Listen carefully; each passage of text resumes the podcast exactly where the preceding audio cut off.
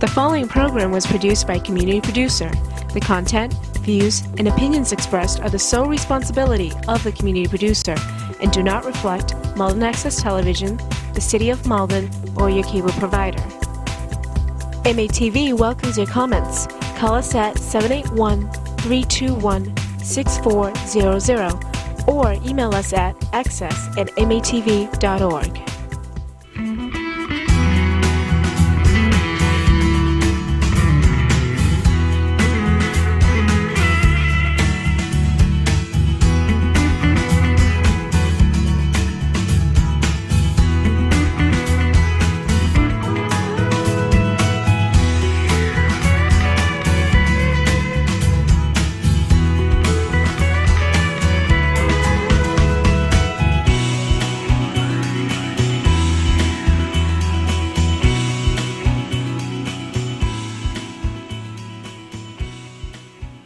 Good evening, and welcome to Malden 02148.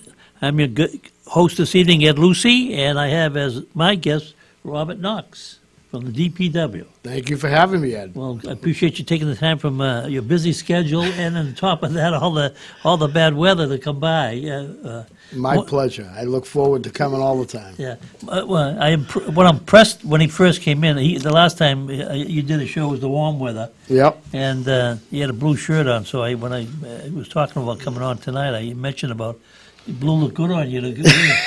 Instead of that, he did the right thing. He got layers of clothes. You don't wear the bulky clothes; just have layers. So Yeah. they could be a, a form of thermo system. Uh, Absolutely. Um, chilly out there. yes, um, and I didn't do too good a parking job when I parked my car because I was uh, backing into the spot across the street, and then you get the snow and you got somebody behind you. And you, you, you but I figured I wouldn't be too busy tonight anyway. And uh, so if you hear a crash, it's someone picked off my car as they drove by. but, but this is um, a time of year, you know, government works in mysterious ways in some in some ways. In that, um, depending on what kind of a position you have, it can make a big difference in how your schedule goes, your work schedule and your and your work responsibilities. But certainly uh, for anybody affiliated or connected or employed by the DPW, um, has to really find that uh, there's a pluses and minuses, but certainly part of the job when you're working in the winter is tough. Yeah, absolutely. I mean, uh, you know, different times of the year, there's different situations, but obviously, in the winter winter months, you're always um, open for those big storms and those long nights and days of, you know, um, removing snow and dealing with those kind of those kind of issues. And along with that, this time of year, usually with the frequent changes in weather, we deal with a lot of uh, water breaks and. So it's a bit. It's definitely a busy time at the DPW. Fortunately for us this year, um, so far it's uh, been a average, good winter, and uh, hopefully it continues. Well, the, the the flip side of that though is if the weather's bad, you, you know people have expenses in December for Christmas, and if you if you you're not really overpaid if you work for a position like the DPW, so you do have an opportunity to get some overtime in the wintertime more than other parts of the year. That can kind of help you out after the holidays. Yeah, I'm sure if you talk to some of my staff, they they're looking for the snow and uh, the and the extra hours. Um, you know, some winters it's, it's a, a lot and a lot more than you know you want to do, and other winters it's not. So it's it's tough to tough to count on it either way. Yeah. When you get the re- weather forecast, um, do you find it pretty accurate with the, uh, you know, you listen to it on the radio uh, uh, if you're driving your car or even even when they're on the, like, uh, 6 or 11 o'clock news and they start talking about snow. But as you pay attention to what's said, in some instances you realize, well, what the problem isn't here. It's going to be up in uh, New Hampshire. It's going to be up in the cities around New Hampshire that are in Ma- Massachusetts. And uh, uh, it, sometimes it's maybe down the Cape, but, you know, sometimes it's here. Yeah, so I, I have, uh, when they're talking about any kind of snow or storm or freezing rain or anything like that, we have a weather service that we use in, in the city, uh, WeatherSentry. Um, we've been using it for, for years, but I look at all the other, other, you know, four, five, seven, and all the news reports and try to take the as best of information as we have um, and come up with a game plan depending on what we know. And obviously that's can subject to change on uh, a shift of the wind five miles an hour one way or another. You can get more, you can get less, you can get none. So it's uh, it's, it's tough. It's not like going to work every day at a certain time and punching out at the end of the day. Um, you know, you you got to make the best decision on the information that you know, and go with it. Yeah, uh, um, I, I was listening to the forecast. There were two storms ago, I think, and uh, they mentioned after the storm they were talking about it on the on the television, and they showed the list of cities. And I think at that particular storm, Haverhill got about 11 inches of snow. We got a little bit, but it, you know it was inconvenient, but it wasn't anything real major. Right. Uh, and last week, with the storm was forecast, I um, they had on the on the late news uh, Lowell, and, and you can see the people bundle up, and they got a lot of snow in Lowell. And, you know, we did get snow, but it really was Saturday, I think it was, Yeah. into Sunday. But it, it was more Sunday than Saturday. I didn't think it was that bad here. Yeah, so this so each storm is different, and uh, and and the, and the thought process that goes into it. So this particular last storm that we that we had, if you want to call it a storm, I would say we had three or four inches of snow, but you know, timing's everything. It was coming in on a Saturday night into Sunday morning. Uh, no worry of school. Warming temperatures the next morning. It was going to snow, then turn to rain and warming temperatures, which help you with with the cleanup. So it's more of an inconvenience, but uh, the timing was was right for not having it come in like say at a, a Monday morning commute. You know, we make it a different kind of different kind of ball game per se. But uh, yeah, so it's, you, you know, again, you take the information as best as you can, come up with a game plan. And in this particular case, the the following day's weather helps out with the uh, with the storm. It's getting just getting through the mess while it's coming down. Well, uh, the real measurement oftentimes is how much you spent so far this year in your budget for overtime and snow-related costs. Are you kind of having an average year? Well, I mean, snow. The uh, the winter budget is the one budget that you can run in the red because it's very difficult to put a number on what kind of winter you're going to have.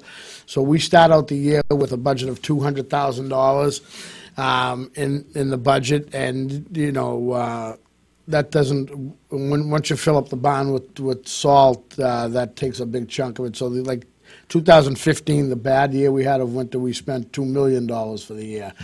You know, last year I think we spent about eight hundred thousand dollars. So it, it it varies. I can tell you that the last little storm that we had there over the weekend, I haven't got all the final numbers, but with salt and labor and the contractors, I mean, you're probably around forty, fifty thousand dollars on a storm like three or four inches like that. Um, so yeah, it adds up quick. Uh, The, the people that are contracted to do the plowing, uh, uh, clearing the streets, um, that are not employees of the city, do you pretty much have a, a group that you know in advance are going to be available so that you can call on them as part of the, the workforce if it's necessary? So we have a couple different layers of, uh, of work in the storm where we have a salting operation.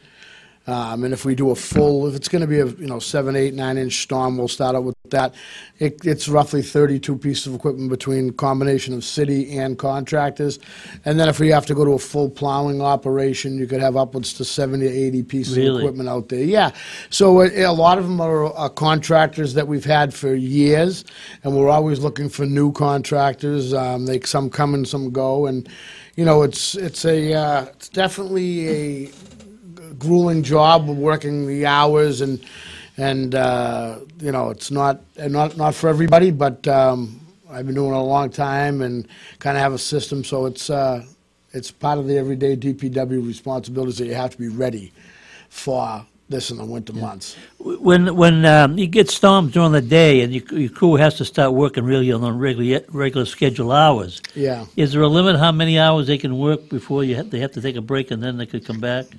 I mean, if it wasn't for city municipality, there there is, but for ours, we kind of we kind of use our own judgment on that. Where, you know, depending on the, how the storm's going and when it's when it, it diminishes a little, we'll give the guys a break. And each, like I said, each storm is different.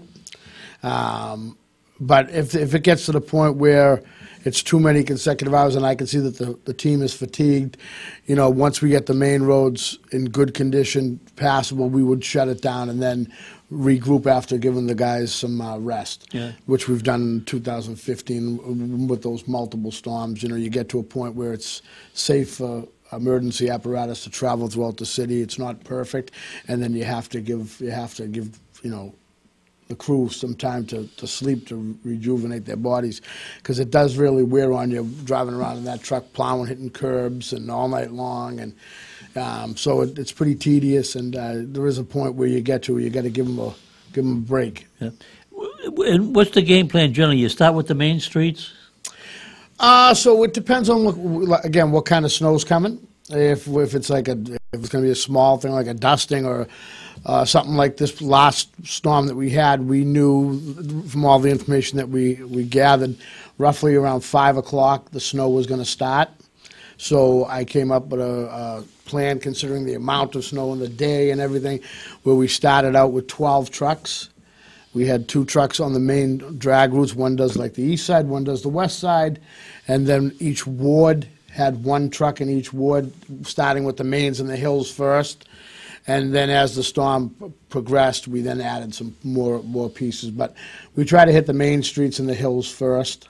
Um, and then we'll get into the courtways and some of the secondary streets. And again, depending on the amount of snow and the time of the day, is how we, we how many we add or subtract throughout the storm. But that's how we did this one. This one here, we had a five o'clock start for 12, 12 of our trucks.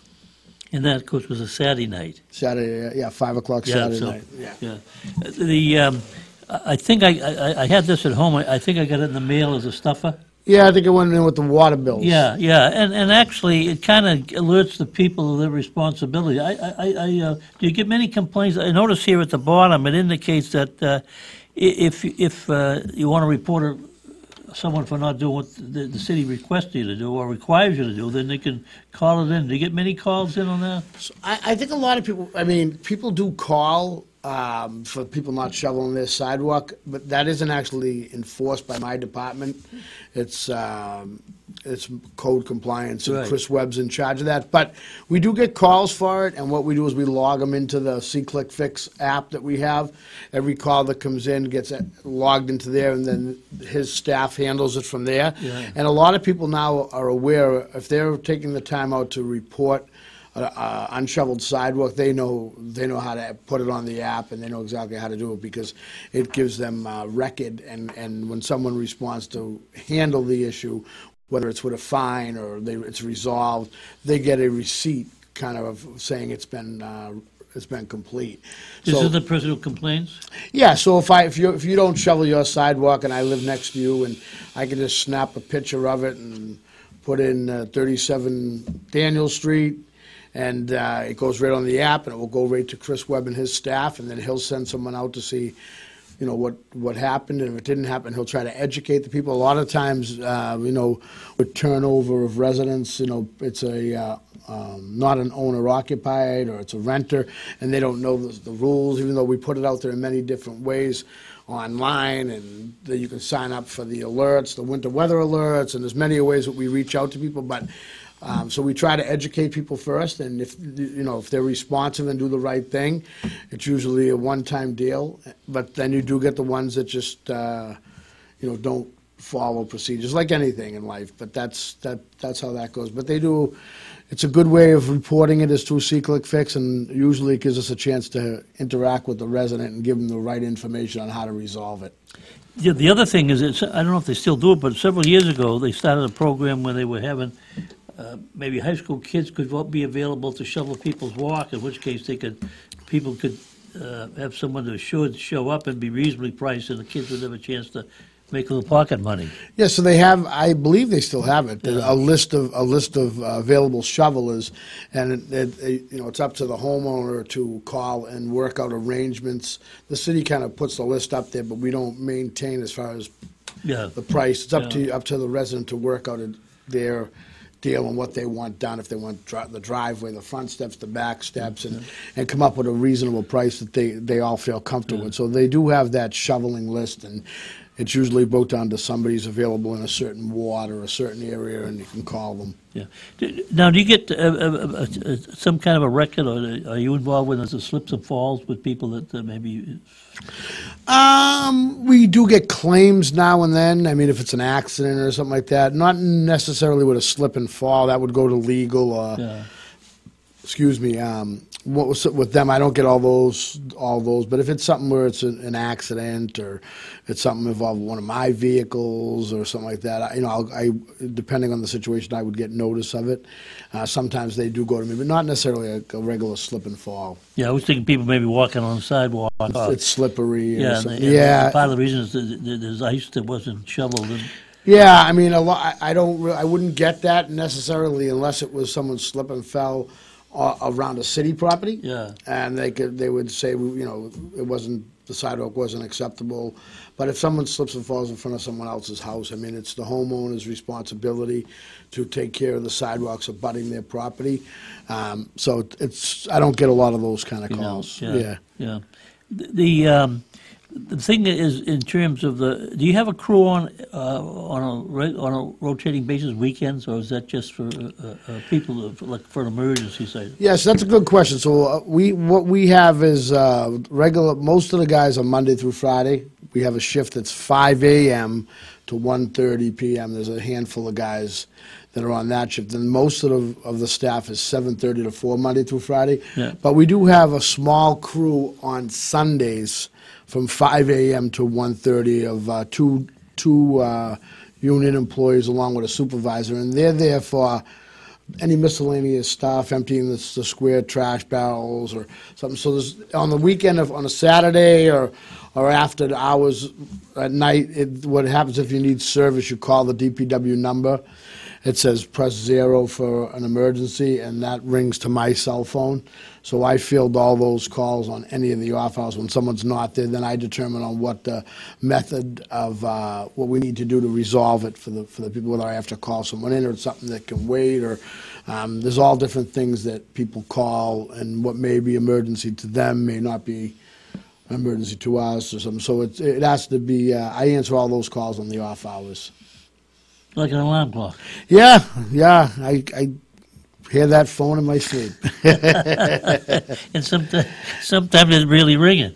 yeah, yeah. It's uh, you know, it's. I, I feel like that's the uh, the best way to stay on top of it is, Yeah. uh, you know, to assess the situation on what really needs to be done, and and, and a lot of times people want to hear someone on the other end to give them some guidance on, and may, maybe they don't even they don't know if it's an emergency Yeah. or what they're dealing with. Yeah.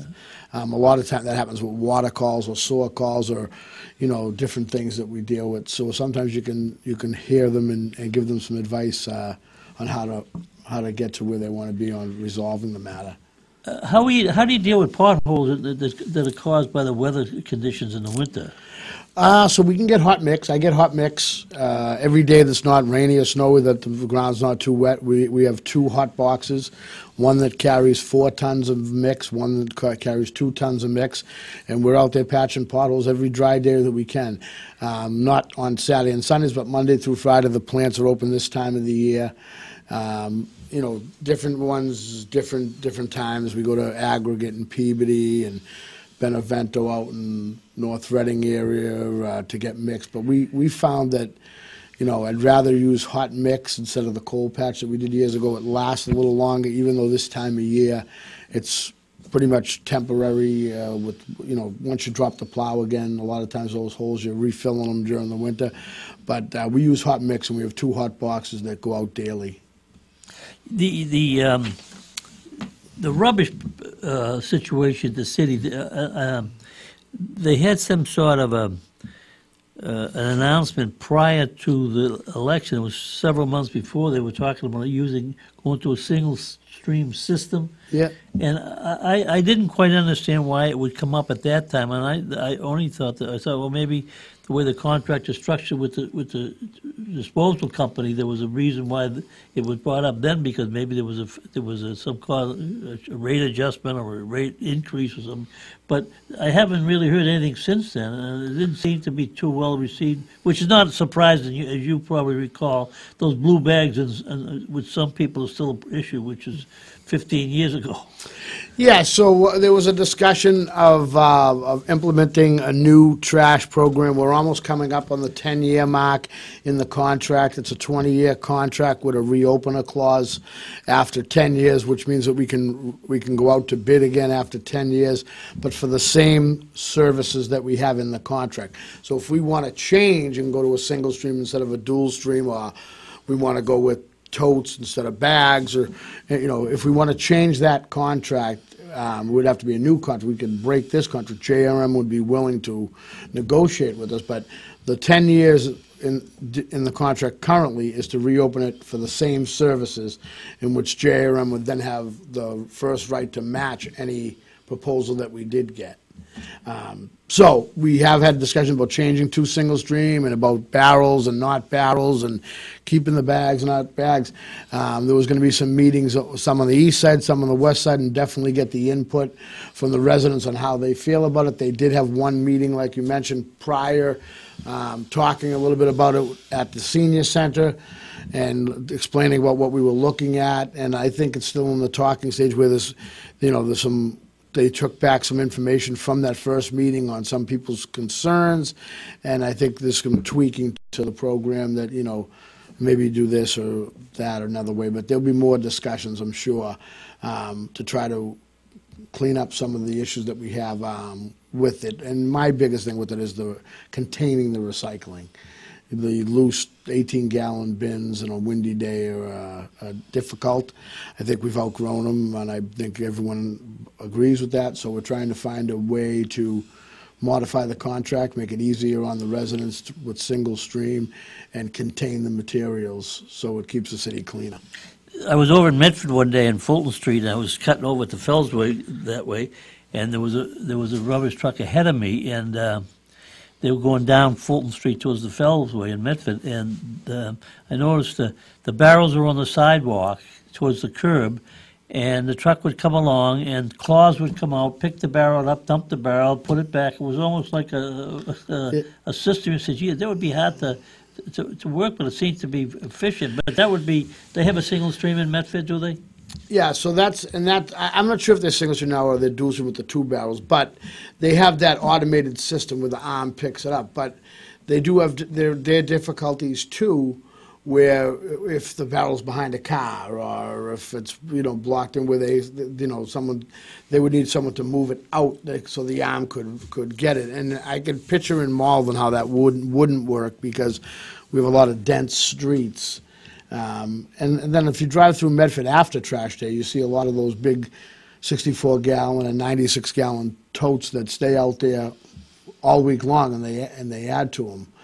They don't bring them back in. Oh, back, oh, back oh. in. You know, so they have their share of issues over there, too. And nothing's nothing's perfect, but you try to do what's best for your residents and what you have to deal with. And I think that we had some good ideas to uh, make some changes. Um, and I just don't think that one was, would work here. And they'll tell you the same thing that as good as it works for some, it's not for everybody over there. You know. Yeah, well, as you said that, I was just trying to visualize some of those streets where you have three deckers and you have cars all over the place. I mean, of course, you can have uh, no parking on, on Wednesdays because that's rubbish day, but uh, till you get the people educated, and there is a, uh those houses oftentimes are non-owner occupied, so it, it, you'd be educating people who maybe don't kn- know Malden does it that way. So I can see there'd be a lot of problems. Yeah, I mean, if you look, if it's uh, a And even storing the ba- barrels themselves was probably. So a perfect example is, I always think about this when we talk about the barrels, that there's some houses on Salem Street across from the Salemwood School Yeah. that have 30, 40 steps that go up to the front door to the, the property with no front yards in it. So, Yeah. so imagine those people would have to lug those barrels up 30, 40 stairs at the end of the trash day to put it somewhere up and then bring it down. So it's not perfect for everybody. You know, the person that has the garage that's right by the street, that can roll it out, great. Yeah. It's just not every home is built like that, and each each street, some streets are difficult for parking, so um, it would have to be accessible, and they'd have to. If it, you didn't have the automated with the arm, and they had someone on the back of the truck, it would have to be light enough that they could lift the the employees could lift it easy. So there's definitely some uh, positives and negatives in, in both systems. The, uh, the contract, uh, that's the 10-year uh, period is coming up. Um, Is it an automatic uh, re- reopening, or is it just an option? It's an option that the city can reopen Yeah. and go out to bid, but again, it has to be for the same service that, are- services that are outlined in the existing contract. So if we want to change what's in that contract as far as the service, it would have to be negotiated for a new contract. It wouldn't be, it wouldn't be, uh, it's only if it's, if you're looking for the same services. Now, would the the contractor himself have an option to reopen it they choose to at the end of 10 years? At the end of ten years, we, we can choose to open it, open it and go out to bid, yeah. And can they Uh, seek a price increase? the- What- no, What what I'm thinking of is that, um, yeah, the the stories that have circulated in- in recent months. Recycling.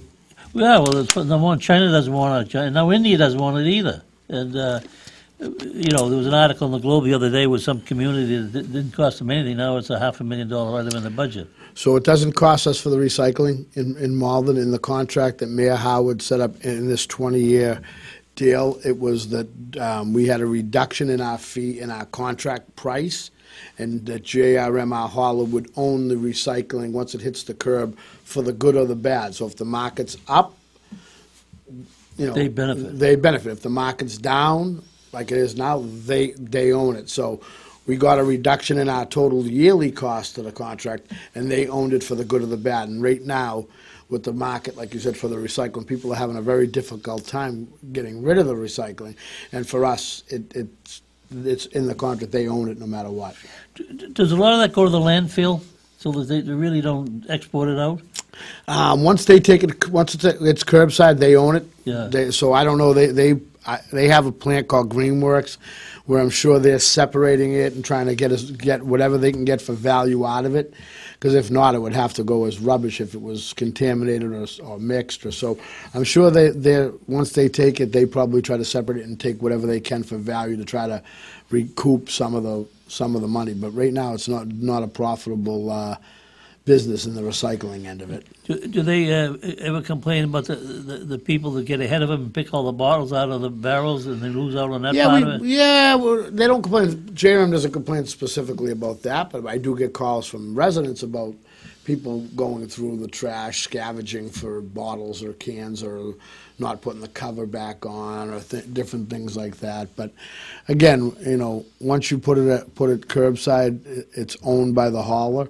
Um, if you don't want them going through your bags, and they learn pretty quick who's putting out who's putting out recyclable uh, bo- bottles and cans for redemption. The uh, people that go through the trash, and they know that house is one where they're going to get, you know, X amount of cans a week, and this house doesn't put any out. So they, they just like anything else, they probably learn learn which ones. Yeah, are but the- regular route. yeah, they do. You see, you see them out there. I my trash day is on Tuesdays, and I see the same gentleman out there five thirty in the morning, walking my street, and he go, and he doesn't go to my house because he knows we don't put him out Yeah. out there. But my neighbor across the street, he knows he goes over and he gets a bag every week. So. Um, Well, maybe you should get up at five o'clock and get the and get and get the his get it. Yeah, yeah. if it gets to that, uh, my day starts early enough, anyways. But Yeah. yeah, so that's that, that's what they do. Uh, uh, you know, um, it's interesting sometimes. You know, we have so much talking about immigrants, but I, there was somebody on TV sometime back, a man with six children from a foreign country, and limited education, c- came to America, and it, in its own way, it was a wonderful story because he and his wife did that, and they went to dumpsters, in commercial dumpsters, Okay.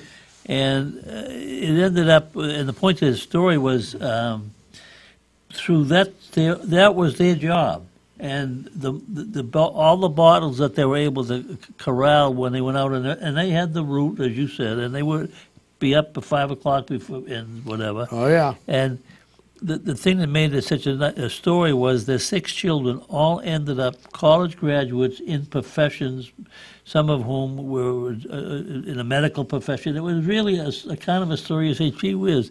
From bottles. And they're just from bottles. And sometimes you see those people, all of them picking up the bottles. You say, well, maybe the next generation, they're the ones that are going to be, be um, operating on, the, on, your, on your grandchildren. That's You never know. Yeah, yeah, yeah. you never know. Yeah, the yeah. land of opportunity. Yeah, the uh, what the other aspect about rubbish is is it, is it confusing sometimes for you as a, a, a receiver of the rubbish that people put wrong things out that, that really don't qualify and they don't really realize that, you know, like uh, the one like typical example, let's say like a, a pizza box. I mean, sometimes the pizza box has the cheese in it, in which case the cheese is on the box, the box goes in the rubber. The, Really right, shouldn't the go there. grease that's contaminated, Yeah, that's trash. Yeah. yeah.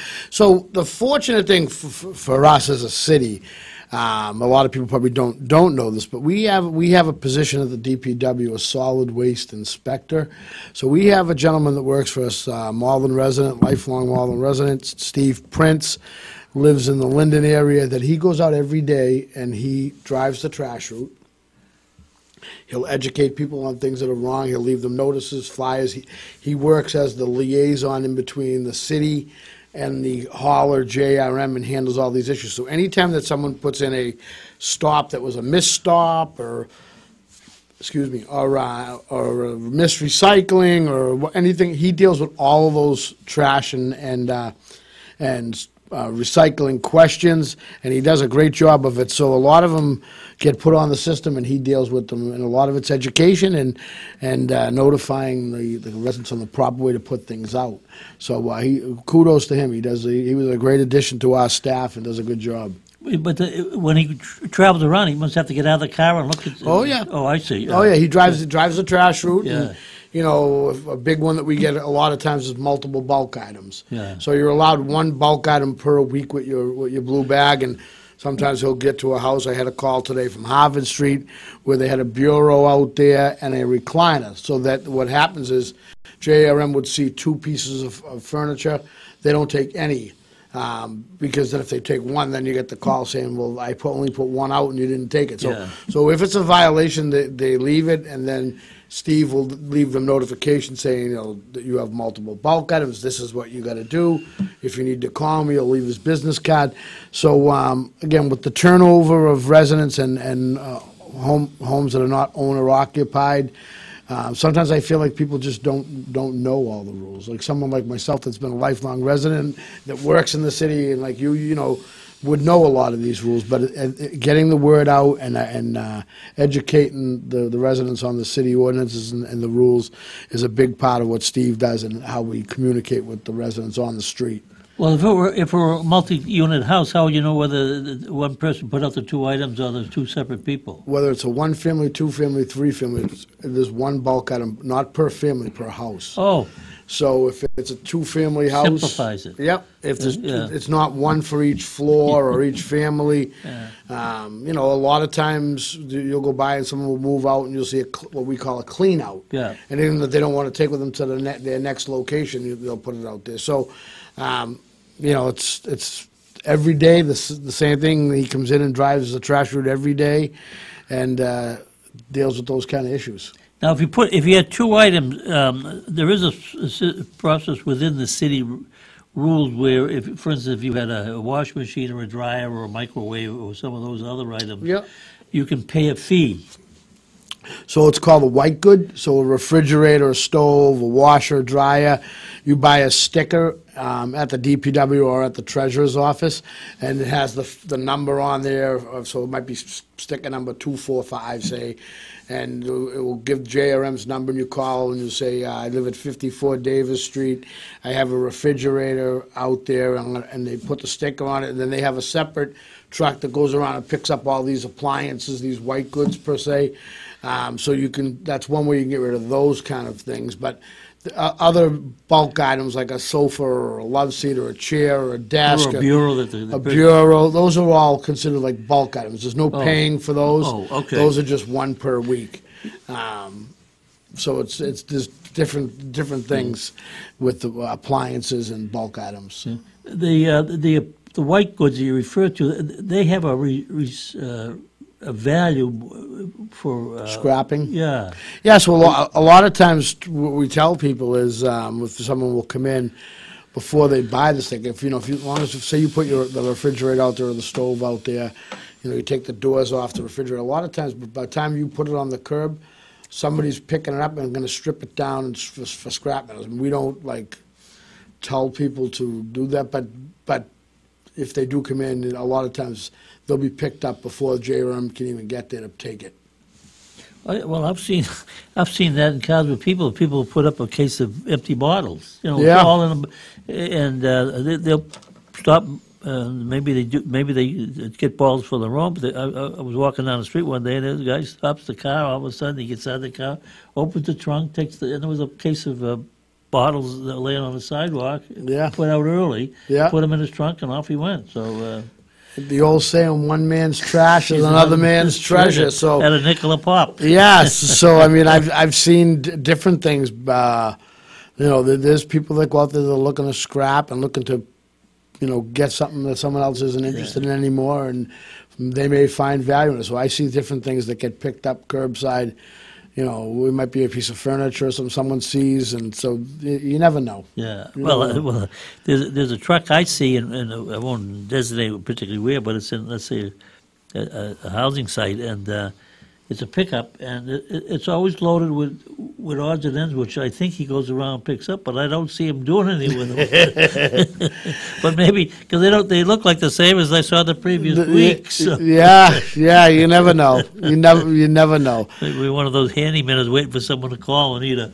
A pipe that leads into the sink or something. Yeah, you never, Yeah. you never know. Like I say, what what people are thinking out there. the kind of things that uh, you sometimes get in the rubbish that don't belong in the recycle bin. Uh, now, styrofoam, there's a separate system for that, isn't there? Yes, you can take styrofoam to the DPW. Yeah, we have a container for drop off, but is not picked up curbside. JRM does not take it curbside. Um, yeah, different different things. Uh, you know, bulk plastic items like a plastic kid's toy or something is not taken curbside.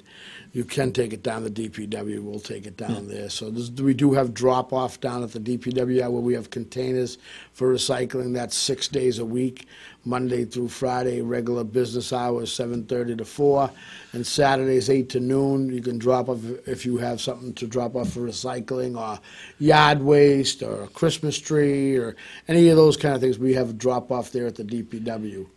And now um, you're on Commercial Street? 356 Commercial Street, right across from the old Rosebud property uh, uh, down by Head- DeMarco's, yeah. DeMarco's, yeah. Yeah. Uh, uh, now, you- to mention that, uh, has there been some talk in the past of moving you, relocating you? Uh, yep. There's been a lot of talk of of our property, of us getting relocated and uh, kind of developing that site. And I think personally, the problem I've heard that for the 20, almost seven Really? years that I, yeah, we were, this was going to be a temporary home where we were, and you know we're right there on the water, and you got the boathouse, and you know I think there's value to that site. I, it's a, you know if something could be done properly down there.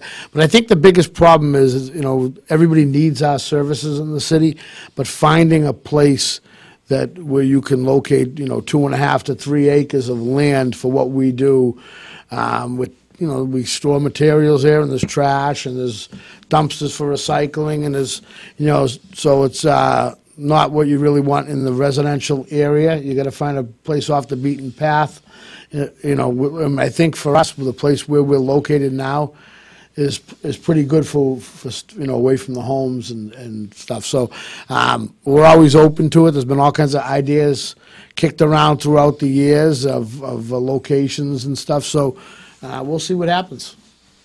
Well, probably if if um, if they found if decided to sell the property, they could balance the budget that year fairly easy. Where they uh, would be another problem. That's it. That's it. I know Medford built a new DPW yard, and don't not to the I don't know the exact number, but somewhere in the tune of a of a twenty million dollar project. So I don't think that the city's looking to take something on like that. Yeah. Um, you know, so we'll, we'll see. There's been different talks. I've met with different groups, and I. I know the mayor was do, is doing everything that he can to try to uh, do some changes down there um, you know, with access to the river, and uh, there's a there's a, a group now that's looking at different ways to enhance the opportunity of using the river, and so uh, there's a lot of lot of balls up in the air in that, and we'll see we'll see where it goes. Yeah. Uh, The, the- the other things, uh, let, let's say if people had paint to get rid of, can they bring that down to the That's one of the things that are only accepted on um, hazardous waste day, which we have twice a year. Usually one is in April and one is in October, where you could take it down. And Clean Harbors takes that for a fee. We're not allowed to store paint and materials like that at the DPW site. So the reason why we have those hazardous uh, days uh, uh, for the paint. You can drop off other items that day, but the big thing that you can't take down there year-round is paint. Um, That has to be on those two special days that we have during the year. Yeah. Now, in terms of, um, you mentioned Christmas trees, uh, those trees are picked up by the city on, on, after, after the holidays.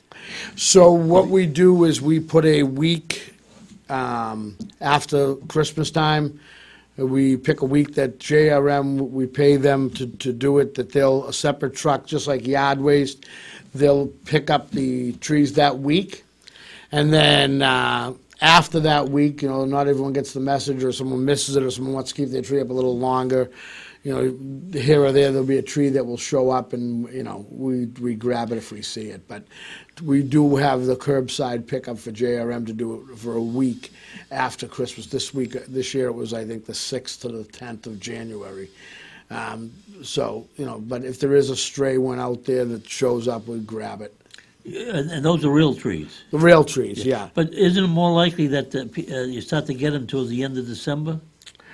Um, some, you know, People just put them out without knowing the rules. yeah, they're like anything, like anything else. I mean, I, I some people, you know, Christmas, Christmas night, take ev- everything down and and shut down the holiday season, and then other people will want to leave it up till after New Year's. So of January.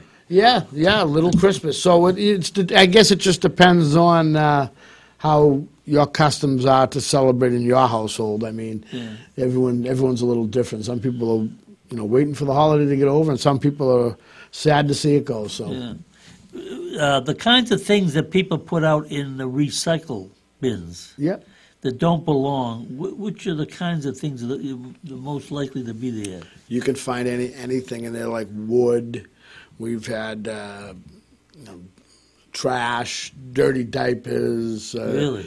Yeah, I mean, people, people, you know, again, and uh, some of it is people just trying to, I believe, avoid pu- using another bag. Some of it, I think, is people just don't know what is recyclable or, or how to separate it. I mean, we majority of the calls that we take on a regular day down the DPW are, are trash or recycling related. People asking about how to get rid of something or what's this. That's a big part of the, the uh, phone calls that we that we handle down there are, are trash related. Um, so yeah, I think it's a combination of that. Some people that don't want to don't want to buy the extra two dollars for the bag, and they try to put it in the recycling, or someone else may dump something in the recycling, or, or they just don't know what is recyclable. One thing that I've noticed in recent times is that, um, and I think the city does a real, real good job, and this is in recent years, is the street cleaning. Uh, I have a ca- occasion to be in other areas outside of Malden, and um, I almost think sometimes th- th- there's been studies where uh, they've, they've they've taken, let's say, a, a McDonald's or some one of those fast food sites, and Yeah. one area uh, in, the, in nearby, they've uh, scrubbed it clean, picking up all the rubbish, and they tend that area tends to stay clean. If you do another part, but you don't do the other section, that people invariably will just toss the stuff around. And, and I think in some other communities, it, it, it's a, indirectly it complicates the the, uh, the quality of life in those communities when they whether they don't have the money in the budget or they have you know a lot of like a crowded areas in terms of the housing and there's you got a constant flow issue with cars on the street so they have to either do it weekends where it's extra cost or they don't do it at all. Or they do it spasmodically and, and I think it makes a big difference. Uh, my own experience looking at it from Malden walking around and So, so we do in Malden for for um, for sweeping, where we where it's um, enforced with tickets or, or notifications. You know, we do until um, November, but then anytime that where it's above 32 degrees and it's there's no snow on the ground, we continue to sweep all year long. So Yeah. the, you know, like a, like right now where there's snow and ice in the gutters, we're not uh, sweeping, but the last week, there were days that we were out there sweeping. There was days that were close to 40 degrees and no snow. We're sweeping because we feel with, you know, appearances, everything, and with the recycling bins not being contained, and, you know, all it takes is one of those to tip over and it can litter an area. So we're, we're very proactive on, on uh, sweeping. I, I don't know any other community that sweeps as much as we do. Yeah. So, uh, Everett.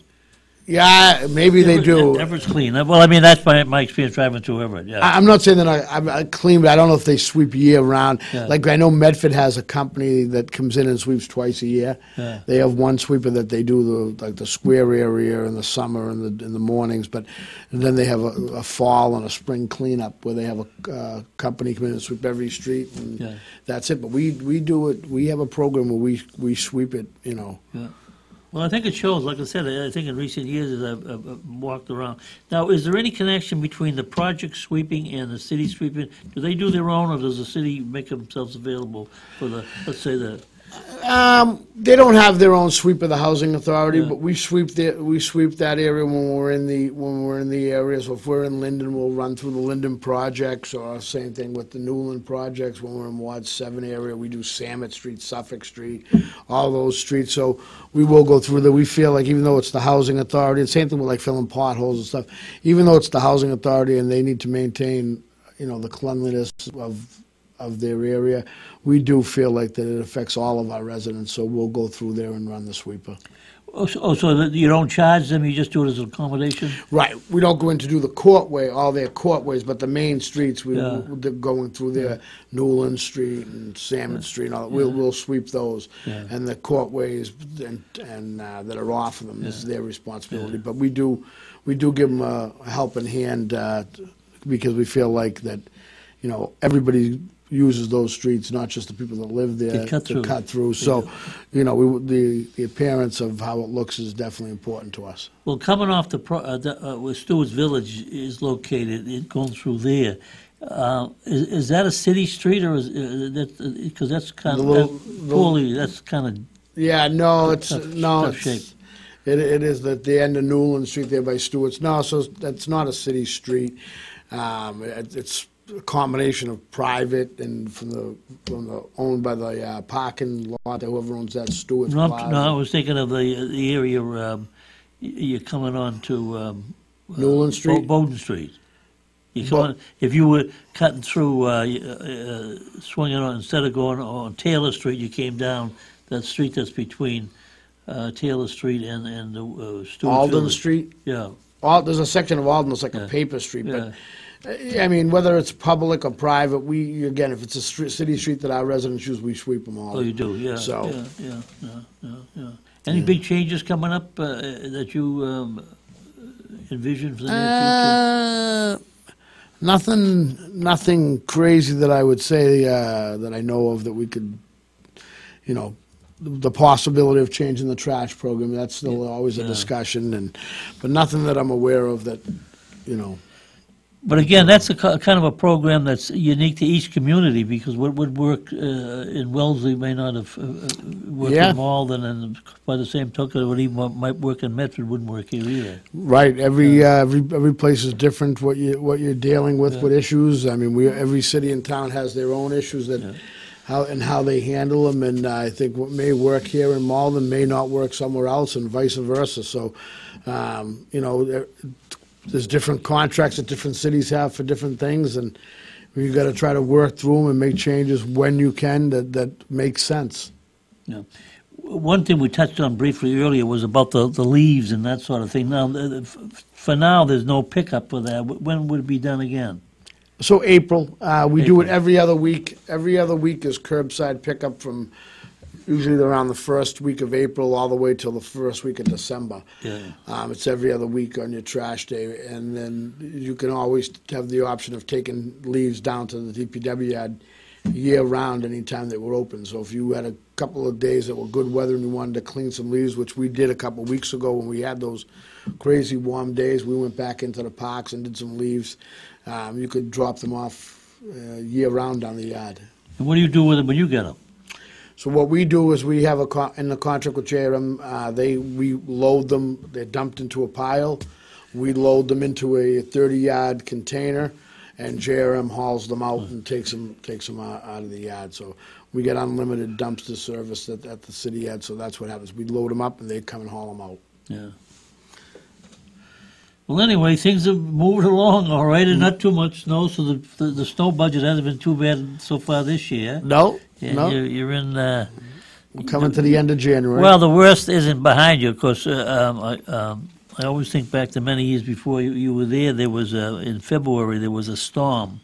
And then uh, there was a second storm. And of course, what happens is, and I've told this story before in the program, um, what happened is the city councils would get the calls. This is way back, and uh, of course now they have to show that they're trying to be concerned, and they are. So they call the mayor before the the city council, and um, he was explaining the difficult when you have back-to-back storms. Oh, it's very and, difficult. How, and of course, uh, in those days there weren't as many cars, but the streets were just as narrow then as they are now, and his his position finally was to the extent that well, look, as bad as it's been, he said um, this isn't going to happen again, and, and we'll, by the time we dig out uh, this one, we'll be all set. About three days later, it happened. Another again. And it was, and literally, you you could go down to Webster Street, and there were cars there. There were. The snow was atop of the roof. The people just never, Never cleaned them off. No, they waited for the April for it to melt. well, they might have done. They might have waited. But anyway, so uh, That- it was you like never that- can. You, you, the, you're at the mercy of the weather, no matter how much planning you do. And I and I do think that sometimes and maybe that was a question I can answer. You can you can measure the the, the, the position that you have, or the, or the perception people have, how the, many complaints you get. If you're not getting a lot of complaints, obviously what's going on is that the people's services are being taken care of, and uh, and sometimes when they're not, it's not the, it's not the fault of the of the workers. It's the fault of the people that live in the houses. Yeah, so like so perfect. That's a good example. Like 2015, we had that real bad winter. You know, dealing with one storm, depending you know on the size of it, there's different things. If you you know, I always use a judgment of under a foot of snow is is manageable, and again, it all depends on temperatures to follow and day time of the day and all that. But but you know, manageable. When you talk to, when you talk about blizzard and you talk about over a foot of snow, and then you're talking about a day or two later additional snow on top of that, then you're talking about where do you put it? Yeah. you know, the, the streets get narrower, and even doing the best job that you can do fighting it, it, it gets to be like that year of 2015. Um, there's nowhere to put the snow. Yeah. It's just, uh, you know, we we did we worked those five six weeks down there around the clock. I mean, I ended up having to make some tough decisions on removing snow and putting snow in different parks to rem- remove it and and Don't put it in Salemwood. We- No, no, we won't put them in Salem. It'll be I was going to bring them up, but we'll we'll we'll say that for another. another show. It'll be turf before we know. Uh, but no, we put it. We put snow in Lincoln Commons that Yeah. ye- that year, fifteen. Uh, we also filled up Devir Park Yeah. with with snow. We put snow behind Trafton Park, by where the dog park is there, right behind the Little League field. We use that. So di- different areas of the city. Eh, in the housing authority of Linden and some of their big backyards, we put snow there. You know, we ran out of place. It was just it was a in all my years here, that was a tough with back to back amounts of snow. There's been you know there's been times where there's been different storms that were difficult, and I can remember a few of them. 1997, we had the April Fool's storm where we had uh, almost two feet of snow. But you, the light at the end of the tunnel is, yeah, we had some difficulties dealing with it, and we were, we were ready to plant trees and, and open opening day for baseball, uh, but we knew that warmer days were coming. You know, so there's been different different storms throughout the course of the years that we've dealt with, and again, they're all their own they're all their own animal in, a- in a way where you got to deal with them uh, as best as you possibly can. Well, then uh, on that note, we'll thank you for coming. and Thank you for having me. I'll see you, It's an uh, education, and I'll I'll wait for the next storm to see how things go. All right, thanks All right, all thanks for having all right, me. Robert, thank you, thank you for coming. Yeah. My pleasure.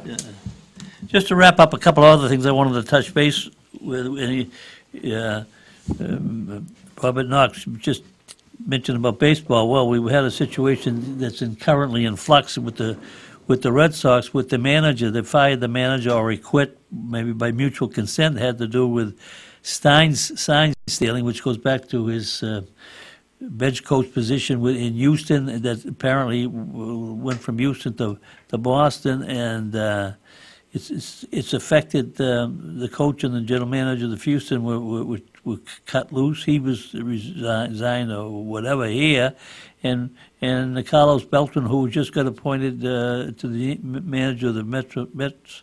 Um, never got to spring training because he was part of that group that was involved in it in Houston, and so he got cut loose too.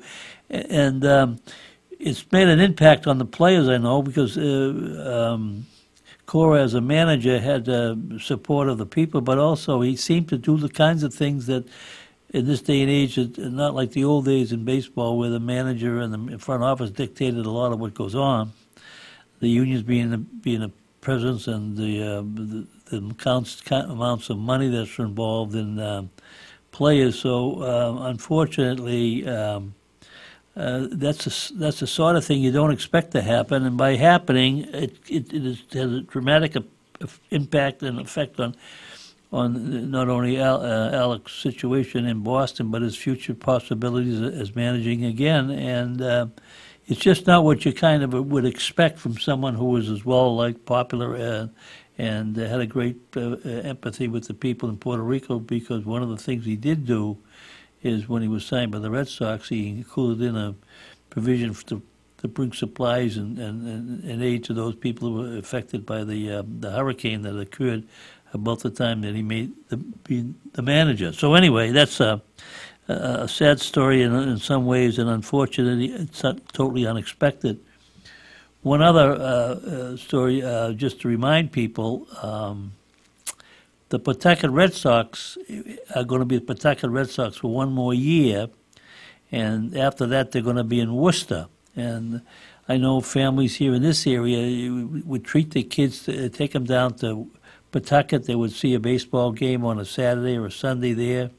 Price was extremely modest, uh, not only for the for the stands that you get the food from, but the tickets themselves were extremely reasonable. Uh, parking obviously was not like it is in Boston, and the effect was that you could have an enjoyable day at the baseball park, and even if there wasn't Major League Baseball, it was it wouldn't be unusual to have major league players who uh, rehabbing there before they were going to be called back up, or maybe sometime uh, players in transition from from uh, majors to minors and minors to majors. So it was kind of a treat.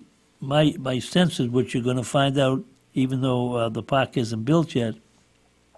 Worcester's prices won't be like Pawtucket, and all those kinds of things that you used to uh, look forward to in terms of uh, a low budget operation for the day when you take kids to a baseball game won't happen in Worcester. I think that um, the trend is that once you get new owners come in, and uh, the family had owned the Pawtucket team for a long, long time, um, and treated it as uh, like a family within a family, that it's going to be a business, and some of those things that you uh, took for granted in Pawtucket won't be available to you in Worcester.